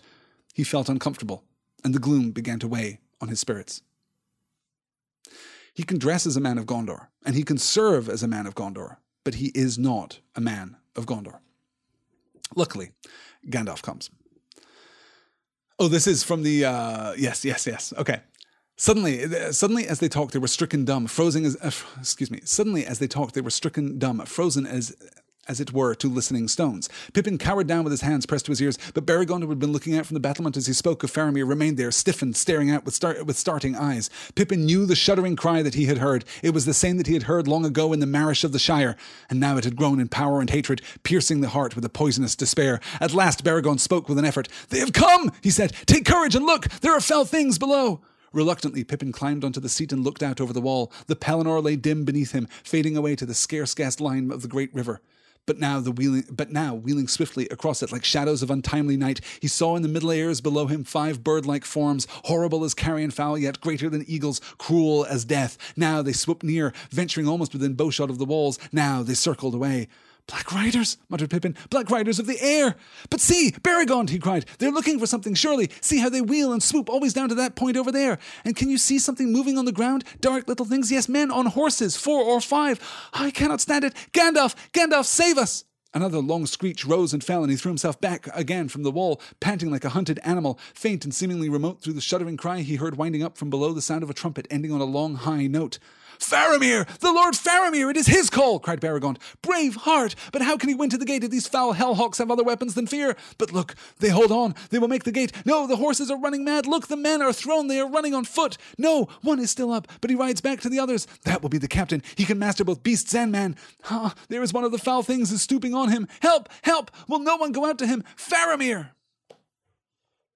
So Faramir returns to Minas Tirith, pursued by black riders of the air. The Nazgul have come in all their great fury. Pippin appealing here, Gandalf, Gandalf has to help someone, like do something. And Faramir still stalwart in the pursuit. I love how we get this described in a very non-Tolkienian way, actually, right? We're not getting the actual drama that is unfolding. We're not getting it directly. We're getting it all through this attributed dialogue from Pippin and from Beregond. We're seeing the uh, Faramir, the Lord Faramir, it is his call, brave heart, but how can he win to the gate if these foul hellhawks have other weapons of fear? But look, they hold on. They will make the gate. No, the horses are running mad. Look, the men are thrown. They are running on foot. Just a uh, complete, you know, play by play here from Beregond of Faramir's return to uh, to Minas Tirith. It's uh, it's really good. It's really frantic, and it does raise the adrenaline more so than raising the rhetoric would at this point, right? What we're doing is well, we're doing two things, I would argue, in this sequence. We are anchoring the experience of the Nazgul, firstly, and of Faramir's flight in the personal. We aren't getting the action. We're not left to draw our own emotional response to the action because we're getting Pippin's response to it and we're getting Beregond's response to it. The whole the whole narration of these events is infused with with rising panic and rising tension and with this this glad heroism, this fierce heroism at the heart of it, right? It, it's it's more emotionally charged than a simple account of these events would be. We're also, of course, leaning into the idea that stories will be told, that stories are being told right now. Even as these events are unfolding, Beregond is composing the narrative that will be passed down to future generations of Minas Tirith should they survive. It's extraordinarily powerful. And then, of course, we get Gandalf. With that, Beregond sprang away and ran off into the gloom. Ashamed of his terror, while Beregond of the guard thought first of the captain whom he loved, Pippin got up and peered out. At that moment, he caught a flash of white and silver coming from the north, like a small star down on the dusky fields. It moved with the speed of an arrow and grew as it came, converging swiftly with the flight of the four men toward the gate. It seemed to Pippin that a pale light was spread about it, and the heavy shadows gave way before it. And then, as it drew near, he thought that he had heard, like an echo in the walls, a great voice calling, Gandalf! he cried. Gandalf! He always turns up when things are darkest. Go on, go on, White Rider! Gandalf! Gandalf! he shouted wildly, like an onlooker at a great race, urging on a runner who was far beyond encouragement. But now the dark swooping shadows were aware of the newcomer. One wheeled toward him, but it seemed to Pippin that he raised his hand, and from it a shaft of white light stabbed upwards. The Nazgul gave a long wailing cry and swerved away. And with that, the four others wavered, and then rising in swift spirals, they passed away eastward, vanishing into the lowering cloud above and down on the Pelennor it seemed for a while less dark. We talked about the uh, Pelennor, I guess, two weeks ago, maybe even three weeks ago, as we described the uh, the geography of Minas Tirith. But I have received a couple of questions about the Battle of the Pelennor Fields and what exactly the Pelennor is. The Pelennor is simply the the farmland, I suppose, that exists outside of Minas Tirith. It is the Falbra, if you like. It is that region which exists beyond the city's wall, but is still to some degree or other a part of the city. It is farmland that feeds the great castle of Minas Tirith. It is encircled by a greater wall, but that wall is in egregious disrepair. So it is settled, civilized land that is under the shadow of Minas Tirith, but not actually within the great wall of Minas Tirith. It is not within like the first terrace of Minas Tirith. So the Pelennor will be assaulted first, should any host come to to strive to take Minas Tirith from the men of Gondor. Yeah, Becca Eller says, at least Pippin understands what story he's in. He has come to expect eucatastrophe. Exactly. Isn't that lovely? Gandalf, he cried, Gandalf, he always turns up when things are darkest. Pippin's experience of that is at least incomplete, but I like his faith. I like his faith at this point. Go on, go on, White Rider! Gandalf, Gandalf, he shouted wildly, like an onlooker at a great race urging on a runner who is far beyond encouragement, right? Tolkien himself calling back to this notion of, of Beregond giving us a play by play in the previous slide. And I wanted to uh, call this out too. With that, Beregond sprang away and ran off into the gloom. Ashamed of his terror, while Beregond of the guard thought first of the captain whom he loved, Pippin got up and peered out. I've seen this um, I've seen some readers struggle with the parsing of this, right? We have to understand that that this is uh, two parts of a description of Pippin separated with the description of Beregond. Ashamed of his terror, Pippin got up and peered out. That is what the uh, that is what the sentence would read like without this interrupting clause right in the middle. Ashamed of his terror, Pippin got up and peered out, while Beregond of the guard thought first of the captain whom he loved. So Beregond is not afraid. Beregond is not uh, either feeling terror or is ashamed of his terror. It is Pippin that is feeling terror and is ashamed of his terror. Ashamed of his terror, while Beregond of the guard thought first of the captain whom he loved, Pippin got up and peered out. And at that moment, of course, he witnesses the coming out of the north. Uh, at that moment, he caught a flash of white and silver coming from the north like a small star down in the dusky fields. It moved with the speed of an arrow and grew as it came, converging swiftly with the flight of the four men toward the gate. It seemed to Pippin that a pale light was spread about it, and the heavy shadows gave way before it. And then, as it drew near, he thought he heard like an echo in the walls a great voice calling. And thus Faramir returns to Minas Tirith, and the Nazgul retire to fight another day. Oh, Wilhelm Scream, uh, paraphrasing Han Solo here in The Force Awakens. So it's big. We'll just do what we always do. Something always happens at this point where we find an unexpected, eucatastrophic way to win the day. Yeah, it's Gandalf. Gandalf will take down the uh, take down the shield around Starkiller Base. That's that's always going to happen. And Nikki says, "And where is Denethor in all this?" I ask. Uh, back in the throne room, I imagine. Back in the throne room, doing what he does. Because Denethor, of course. Well, actually, we're going to get to that.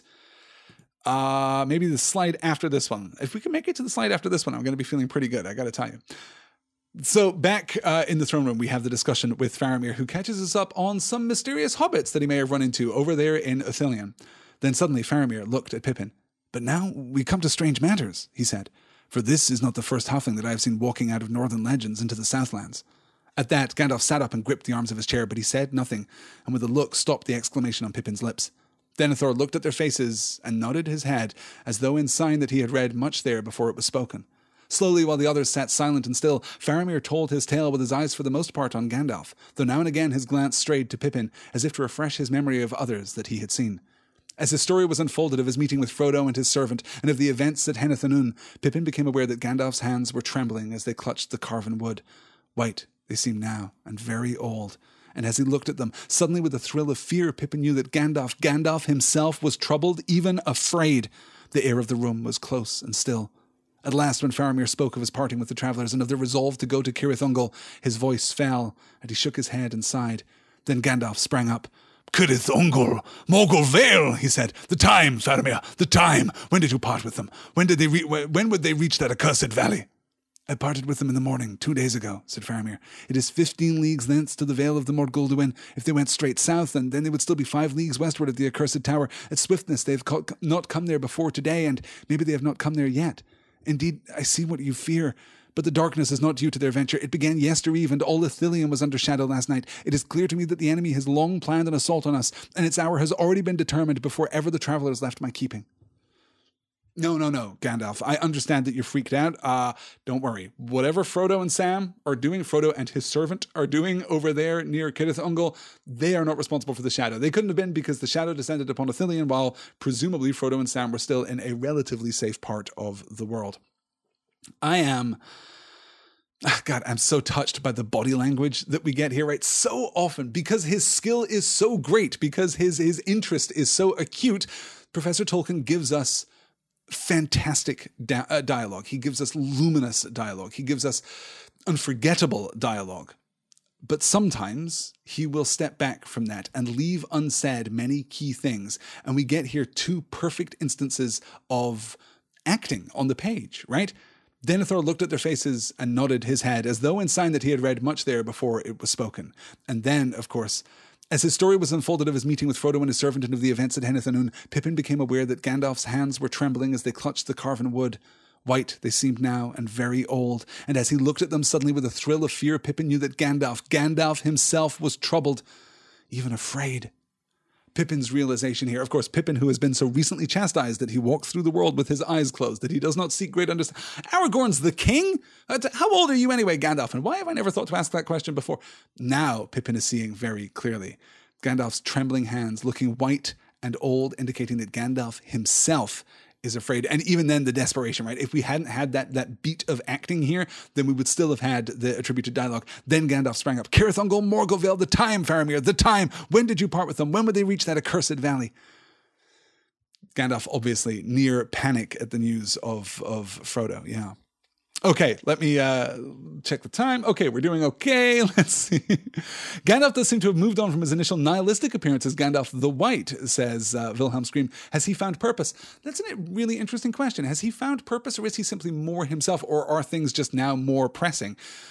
I do see Gandalf the White as a figure who is returning to his power. And I think that you can argue that he is not himself until he faces Saruman, right? I, I, think that is the moment, not to indicate that that the facing of Saruman is what elevates Gandalf back into his his personhood in fullest measure. I don't think that that is the case, but I do think that it is when he confronts Saruman that by that point, he has already kind of uh, become himself again, following his his death at Khazad-dûm and his his rebirth thereafter, and his desperate flight from place to place across Middle Earth. You know, visiting Lothlorien and flying to Fangorn and doing all the things that he did at that point. I think that he is not quite himself yet, but the difference between Gandalf the White and Gandalf the Grey is treacherous and subtle and may be nothing at all. It may be nothing at all because Gandalf is also facing circumstances that he has never faced before.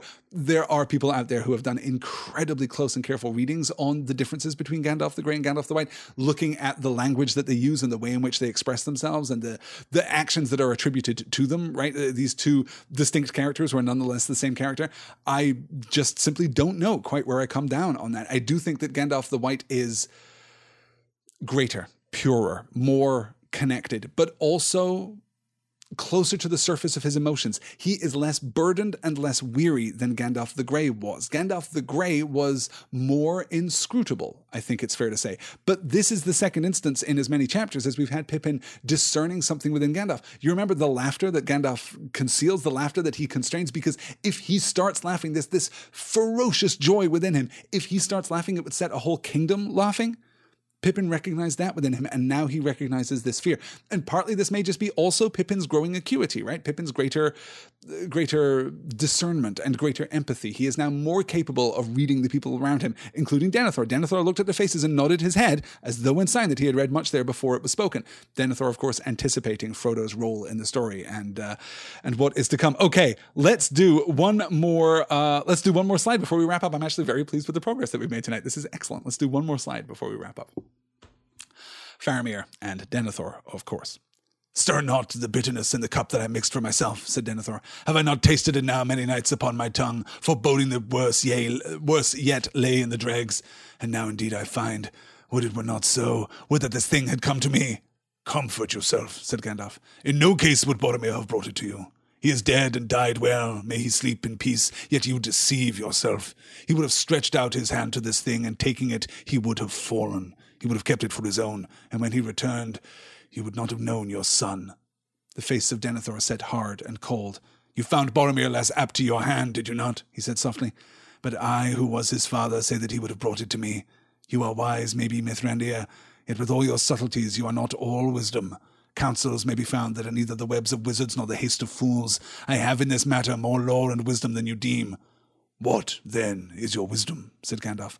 Enough to perceive that there are two follies to avoid. To use this thing is perilous. At this hour, to send it to the hands of a witless halfling into the land of the enemy himself, as you have done, and this son of mine, that is madness. And the, the Lord Denethor, what would he have done? Neither. But most surely not for any argument would he have set this thing at a hazard beyond all but a fool's hope, risking our utter ruin if the enemy could re- should recover what he lost.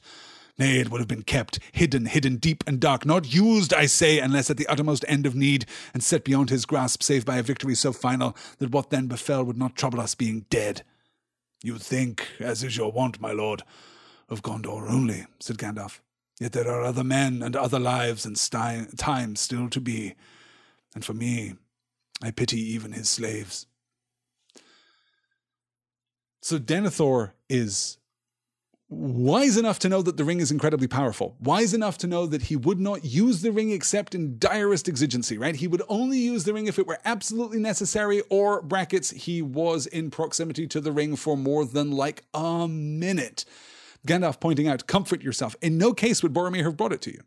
Boromir, firstly, he's dead and died well. May he sleep in peace. What more can you ask for for your son, whom you loved so well? What more can you ask for for Boromir? Not for you, and not for Gondor, whom Boromir might have served here in its darkest hour. Boromir died well. Boromir triumphed. He overcame. Few have won such a victory as as Aragorn says back at uh, Parth Galen. Right? He is dead and died well. May he sleep in peace. Yet you deceive yourself. He would have stretched out his hand to this thing and taking it, he would have fallen. Yes, he was tempted by the ring. He was corrupted by the ring, but he resisted. But had he seized it, that would have been it. That's the ball game. Then we've got a new Dark Lord, and his name is Boromir. He would have kept it for his own, and when he returned, you would not have known your son. To which Denethor responds, You found Boromir less apt to your hand, did you not? Indicating that Faramir is now under the sway of Gandalf, less apt to your hand. Oh, you had trouble controlling Boromir, did you? Because Boromir is so amazing and you suck, Mithrandir. You found Boromir less apt to your hand, did you? He said softly. But I, who was his father, say that he would have brought it to me. You are wise, maybe, Mithrandir, yet with all your subtleties you have not all wisdom. Counsels may be found that are neither the webs of wizards nor the haste of fools. I have in this matter more lore and wisdom than you deem. And Gandalf's like, okay, cool. What? What would you have done had the ring come into your possession? Had Boromir somehow managed to bring it all the way to Gondor, if he brought it all the way to Minas Tirith, if he brought it all the way to the Citadel, and indeed all the way to your throne room, and had then somehow handed it over to you, what would you have done? To which Denethor responds, I would have hidden it. Uh, enough to perceive that there are two follies to avoid. To use this thing as perilous. At this hour, to send it in the hands of a witless halfling into the land of the enemy himself, as you have done, and this son of mine, that is madness. It is perilous. It is dangerous to use the ring. But your option is not a better option. Your option is nuts. Your option is crazy what are you thinking? To to return it to the enemy you might as well have have put a bow on it right? You might as well have just gift wrapped it and set it with uh, sent it with a box of chocolates with with Frodo into Mordor. And the Lord Denethor what would he have done? Says Gandalf you'll note too carefully using the title here right? What then is your wisdom he says earlier? And the Lord Denethor what would he have done what would you have done in your, your grandeur and your wisdom and in your lore? What would you have done at this time? Neither. But most certainly, most surely, rather, not for any argument would he have set this thing at a hazard beyond all beyond all but a fool's hope, risking risking our utter ruin if the enemy should recover what he lost.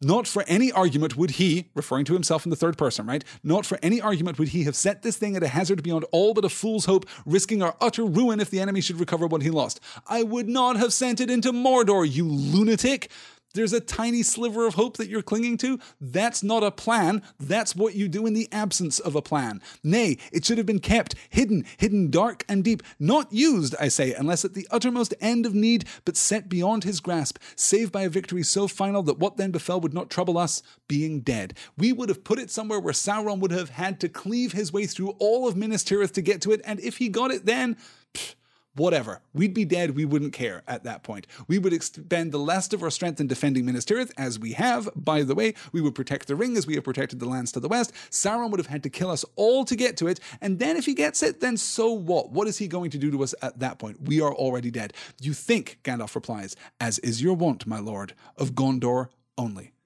Yet there are other men and other lives and time still to be, and for me I pity even his slaves. Well, that's great. Your plan's awesome. Bury it in the deepest part of Minas Tirith. Force Sauron to fall along uh, to fall along, uh, upon Minas Tirith to slay every man of Gondor that now remains. To seize the ring. You're right. You don't care because you're already dead. But what of Rohan? What of Eriador? What of the lands west and north and south? What of everyone but you? You are the greatest bastion against Mordor. You are the, the hope of Numenor against the shadow, but you're not all that there is. There are other places. And to expend all of your strength in the defense of the ring, acknowledging that if you fail, Sauron gets the ring back, that is no hope. That's not I, I, understand that sending a uh, sending a, a halfling alone, or sending a halfling and a companion and someone who used to be a halfling alone into Mordor to try to throw the ring into the, the, the cracks of doom. Yes, there is a slim hope there. It, it's not a wise plan, perhaps, but it's the best that we've got because keeping the ring here in Minas Tirith, that is not a plan. There is no hope that you are going to withstand the might of Sauron. You, in fact, aren't going to withstand the might of Sauron. That, guys, takes us to time. I'm very pleased. I did want to do one more slide, but I'm actually very pleased with the the the uh, journey that we've made together this evening. We are going to pick up next time with Pippin talking to Gandalf about hope, and then. Uh, Well, and then the coming siege of Gondor, right? And then we're going to continue on. In fact, let me check my slide here. Um, yes, we're going to cover the rest of chapter four and chapter five, The Ride of the Rohirrim, which is a very short chapter, but a very brilliant chapter here in The Return of the King. So, chapter four and chapter five next week, 10 p.m. Eastern, 9 p.m. Central. That's Friday, April the 19th. Another evening session next week. I hope you will be able to join me for that. Before we wrap up, let me take a quick glance at the questions bucket here. Let me cancel this slide too. Look at that. Erica asks, as the darkness increases, everyone becomes more despondent and hopeless. Is the growing darkness magically lowering the hopes of the people, or is it simply the effect of having darkness around, similar to how winter lowers spirits, but to a much greater effect? Um, I think it's both, Erica. I think that um, there is a there is a physiological response to light and darkness, right? There is also a metaphorical response to light and darkness, and there is also a I don't know, kind of uh, rational, martial response to this coming darkness. This is a demonstration of power. It's a fairly, well, harmless demonstration of power, but it is a demonstration of power nonetheless. It is the shadow of Mordor that is now stretching out across the land to the west. So I'm sure that, yes, being deprived of light for long periods, there is the Yes, simply being deprived of light. A right that that is going to be difficult, and we see moments where you know um, I'm thinking of Tom Bombadil urging the the hobbits to to run free and naked upon the grass and beneath the sun after they emerge from from the barrows back in uh, back in the Fellowship of the Ring, which feels like a lifetime ago at this point. Let me tell you, he's reconnecting. I'm thinking of the Fellowship emerging from uh, from the mines of Moria and kind of blinking into the sunlight there and being restored by the presence of the sun. So yes, the absence of the sun in that sense is going to have a deleterious effect. There is also that magical sense that well now the whole the whole order of the natural world is being perverted by Sauron, right? Uh, this is this is terrible. This is the end of times. This is the darkest day. There will be now no sun hereafter, and there will be now no sun hereafter until a great victory is won. We'll get to that in due course. Um, I don't think it's just physiological. I do think that it's magical too, and uh, physiological, psychological, magical, symbolic, and metaphorical. I think it works on pretty much every level. It is a very disquieting thing, and you can imagine Faramir riding back, racing back from Ithilien, right, racing back toward Minas Tirith with the darkness behind him growing by the moment. There's this darkness that is enshrouding all the world that he has known, you know, casting shadows over the Garden of Ithilien, which, despite the presence of the enemy, has yet remained largely untouched, is still largely beautiful. It is not a corrupted and blasted land the way that, you know, the barren lands to the north are Dagorlad or, or, or you know, the, the, the, um, now I can't even the Emyn Muil, right? Sorry, took me a moment there. I couldn't remember the name of the mountains, but or the Dead Marshes for that uh, for that matter, right? Ithilien has not been corrupted by the touch of Mordor yet, but the coming of the Shadow effectively does that. It, it effectively drains it of life and of color. Yeah, that's a really interesting question. I, I'm fascinated this time through more than ever before by the Shadow. I really like that. Um, Oh, a really interesting question from Joseph here. Uh, is Merry inherently more Rohirric and Pippin inherently more Gondorian, or is it purely circumstances that lead them to their adoptive peoples? Hmm. That is fascinating. That is a really, really interesting question that I would need to give much, much more thought. Um, instinctively, Ah, no, I, th- I think instinctively I might be inclined to invert them in that instance. I might be inclined to see Merry as being a little more Gondorian, given his relative maturity, his relative, even by the standard of hobbits, right? He he places a greater emphasis on solidity and on on comfort. And Pippin is a little more reckless and a little more carefree and a little more you know riding the plains of Rohan with the wind in his hair. I, I might be tempted to invert them actually now that you mention it but I would need to give that much, much more thought. But that is an absolutely fascinating question, Joseph. If you guys have thoughts on that, then you can email me directly, pointnorthmedia at gmail.com, or you can go stop by the Point North Media forum, pointnorthmedia.com slash forum, from which I have been lamentably absent because it has been a busy, busy week here. So I'm afraid I am not at all caught up over on the forum, but I will make my my return to the forum like uh, like Gandalf rescuing Faramir, or probably more like Faramir fleeing the shadow back into the uh, the relatively safe embrace of uh, of Minas Tirith. That's probably going to be more like my homecoming. Oh, and Joseph calling out something that I wanted to talk about right here at the end. I pity even his slaves. Does oh, excuse me, that just moved. Um, here we are. I pity even his slaves. Joseph asks, does Gandalf mean only human slaves or orcs as well? If orcs, then that pretty much destroys our orcs' lives are worthless theory. Um, I'm not sure that it does. I, I, I would take that to mean, in the absence of other information, and with the assurance that Professor Tolkien thought very carefully about this, I would take that to mean the human slaves under Sauron's dominion, right? I'm not sure that I would include the orcs in that. But that is not to say that Gandalf would welcome the additional suffering of orcs. And this is something I had a couple of conversations actually uh, via email about this uh, a few weeks ago when I talked about orcs and, and what we are to make of the relentless slaughter of orcs in the pages of this book. Um, and what we are to make of their their you know uh, their, possession of Fea, their possession of spirit or soul, um, and whether or not they are real sapient creatures in the manner of hobbits and men and elves and kind of dwarves also, or they are something else, or they are they're corrupt or they are perverted. It doesn't really matter exactly the notion of orcs. One of the uh, exactly the nature, I should say, of orcs one of the things that is most interesting in this wholesale slaughter is that there is no desire to see orcs suffer. There is no desire to torment or to torture orcs. We're not above it.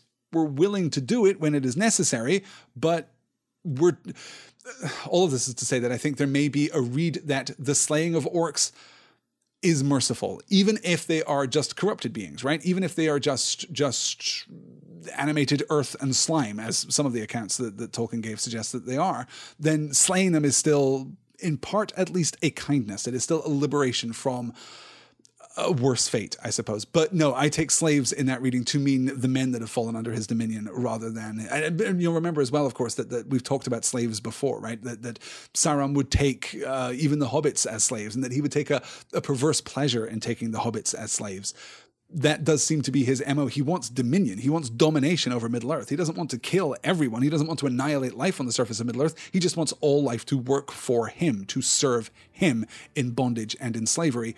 That seems to be his his impulse here. So I think that uh, my read of that would be that Gandalf is talking most specifically about the men, but also no, absolutely about the orcs. That that may be, as you suggest, uh, as you suggest, Joseph, an argument against the orcs are mindless automata. You know that that argument that we made in order to protect ourselves from some of the worst implications of the reckless and relentless slaughtering of orcs as we move through.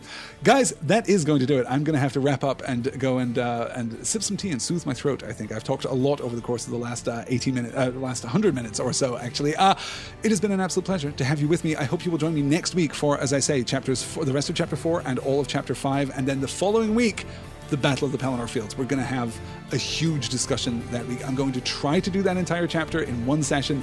That's going to be a lot. There may have to be some some catch up discussion the following week, but I will do the best that I can. Guys, thank you so, so much for listening. Thank you so much for your patience with last week's somewhat abbreviated session. I hope this has made up for it. I hope you all have a fantastic week. I will talk to you all again soon. Until then, fly, you fools!